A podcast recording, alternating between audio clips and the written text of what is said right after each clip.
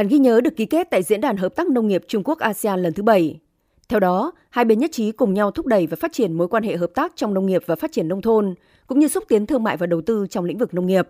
Cố gắng hướng tới mục tiêu tổng thể là trong vòng 3 năm tới, tăng trưởng bền vững lượng thương mại nông thủy sản và đầu tư trong nông nghiệp giữa hai nước, hình thành và phát triển sáng tạo chuỗi cung ứng nông sản xuyên biên giới với sự tham gia của các doanh nghiệp hai nước, đạt được những kết quả vững chắc về hợp tác trong nông nghiệp và phát triển nông thôn. Theo thống kê của Bộ Nông nghiệp và Phát triển Nông thôn Việt Nam, 8 tháng đầu năm nay, tổng kim ngạch xuất khẩu nông lâm thủy sản của nước ta đạt hơn 33 tỷ đô la Mỹ. Trong đó Trung Quốc, Mỹ và Nhật Bản tiếp tục là ba thị trường xuất khẩu lớn nhất. Giá trị xuất khẩu sang Trung Quốc chiếm tỷ trọng gần 22%, tăng gần 10%. Trả lời phỏng vấn của truyền thông Việt Nam tại diễn đàn, Thứ trưởng Bộ Nông nghiệp và Phát triển Nông thôn Phùng Đức Tiến khẳng định, tiềm năng hợp tác nông nghiệp giữa Việt Nam và Trung Quốc còn rất lớn, trong đó Quảng Tây là địa phương quan trọng hàng đầu.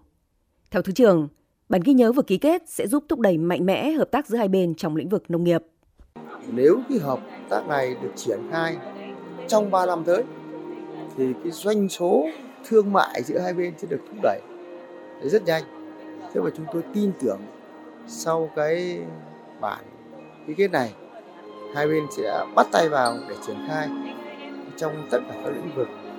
trồng trọt bảo vệ thực vật thú y phòng bệnh xây dựng an toàn và chế biến thủy sản một cách rất là toàn diện để cái hợp tác giữa Việt Nam Trung Quốc nói chung và Việt Nam đối với lại quả cây sẽ có bước chuyển biến tích cực hơn nữa đúng với cái tiềm năng lợi thế của hai bên.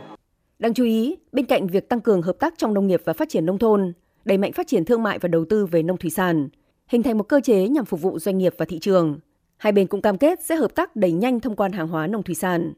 Theo đó, hai bên sẽ tăng cường kết nối với các đơn vị chức năng của hai nước để chủ động thúc đẩy các thủ tục liên quan đến xuất khẩu nông sản song phương về nông thủy sản ở cấp địa phương và cấp ngành, nâng cấp và cải tiến hạ tầng cửa khẩu để phục vụ có hiệu quả thương mại nông lâm thủy sản xuyên biên giới Việt Nam Trung Quốc cung cấp thông tin kịp thời về khối lượng thông quan nông lâm thủy sản và những thông tin khác trong trường hợp ùn tắc hoặc nguy cơ ùn tắc tại cửa khẩu.